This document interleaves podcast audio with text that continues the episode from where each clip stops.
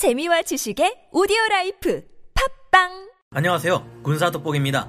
우리나라를 지키는 데 있어서 잠수함의 역할은 막중하다 보지 않을 수 없을 텐데요. 하지만 아직까지 우리나라가 보유하고 있던 재래식 디젤 잠수함들로는 작전 시간을 길게 가질 수 없어서 항상 문제였습니다. 하지만 장보고 3 Batch one 도산 안창호급 잠수함의 두 번째 함인 안무함은 이 부분에 있어서 큰 발전을 이루었고 해군에 인도를 앞두고 있는데요. 거기에 가장 무서운 무기 중 하나인 잠수함 발사 탄도미사일 SLBM까지 운용할 수 있어 큰 조목을 받고 있습니다.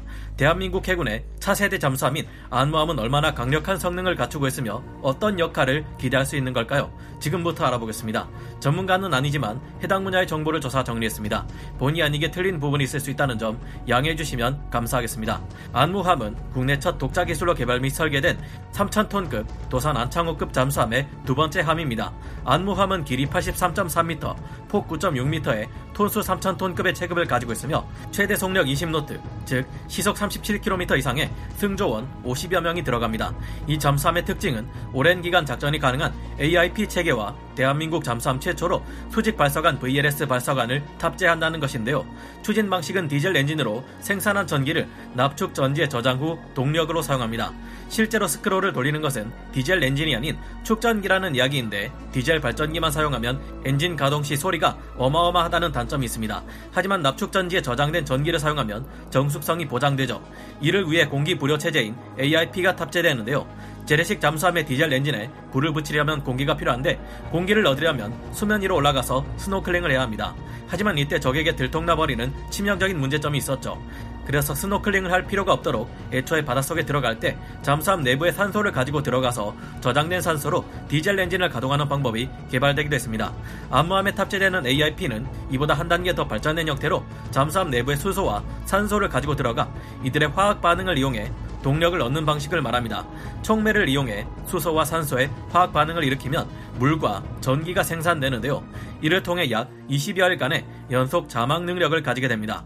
여기서 나온 물은 말 그대로 순수한 물 그 자체이기에 식수로도 이용이 가능하다고 하네요. 현재 전기 자동차 등에 사용되는 것은 리튬 이온 전지인데요. 우리 남쪽 섬나라의 소류급 잠수함의 경우 리튬 이온 전지를 탑재하고 있습니다. 우리 또한 도산 안창호급 세척까지는 납축 전지를 사용하지만 이후로는 리튬 이온 전지를 사용하기로 결정했다고 합니다. 우리나라는 대용량 리튬 이온 전지 분야가 굉장히 발달한 나라로 세계 최고의 기술력을 보유하고 있기 때문에 그날이 머지않아 다가올 것 같은데요. 우리나라도 잠수함용 리튬이온 전지 개발이 되고 나면 ARP 모듈을 제거한 후 리튬이온 전지를 장착 가능할 것으로 기대되고 있습니다. 전투 체계에 있어서 아무래도 가장 눈에 띄는 점은 대한민국 잠수함 최초로 탑재되는 육문의 VLS 수직 발사관인데요. 여기에는 잠수함 발사 탄도 미사일인 SLBM 또는 잠수함 발사 순항 미사일이 탑재됩니다. 특히 SLBM의 경우 핵탄두를 장착하면 무시무시한 무기가 될 수 있기에 수직 발사관을 가진 잠수함 은 가장 무서운 무기 플랫폼 중 하나인데요. VLS 직경이 얼마인지는 기밀 사항이지만 아마도 VLS 한 개에 최대 사거리 500km 정도의 탄도 미사일인 현무 2B가 한 발, 해성 3가 두 발 이상 탑재 가능할 것으로 예상되고 있습니다. 현재 한미 미사일 지침에 따라 순항 미사일은 제한이 없지만 탄도 미사일의 경우는 최대 800km까지로 사거리가 제한되어 있는데 앞으로 개발 여부에 따라 사거리가 800km로 확장된 SLBM이 탑재될 수 있도록 개발할 필요가 있지 않나 생각해 봅니다. 우리 군이 운영 중인 중단거리 탄도미사일 중에는 최대 사거리가 800km 이르는 현무포가 있죠. 앞으로 안무함이나 그 후속 잠수함들이 더욱 강력한 화력을 갖추기 위해서는 현무포의 잠수함 탑재형 개발 등과 같은 여러 분야의 다양한 노력이 추가적으로 필요할 것으로 보입니다. 이렇게 된다면 수직 발사관의 크기도 더 커져야 하기에 VLS 직경도 더 커질 것으로 추측되는데요. 앞으로 장보고 3 배치 2, 배치 3 단계에 가면 VLS 수직 발사관의 개수 또한 6문에서 10문으로 늘어날 예정입니다. 수중에서의 전투 또한 중요하겠죠. 그리고 잠수함 정면에 있는 어뢰 발사관을 통해 어뢰를 발사할 수 있고 길에 또한 매설할 수 있는데요. 최대 사거리가 1000km 이르는 잠대지 순항 미사일인 해성3 또한 어뢰 발사관을 통해서 콜드 런치 방식으로 발사할 수 있습니다. 과거 우리나라 잠수함의 전투, 소나 체계들은 대부분 외국제를 운용했지만 안무함은 다릅니다. 전투 체계나 소나 체계가 국산화율 76%에 이른다는 점이 차이점인데요. 도중에 중단하는 일 없이 24시간 내내 사용하게 될 전투 및 소나 체계이기에 사용자의 편의성을 고려해 개발하는 섬세함을 보였습니다. 개발 기간 중 운용하게 될 부대를 방문해 승조원의 의견을 적극 반영했다고 하는데요. 개방형 구조에 소프트웨어를 채택해 장비별 연동 소프트웨어가 변경될 시에 유연한 통합 설계가 가능할 것으로 기대되고 있습니다. 안무함의 전투 및 소나 체계는 이중화 및 개통 분산 구조 설계가 적용되어 하나가 고장이 나도 다른 부분은 정상 작동할 수 있게 만들어졌는데요.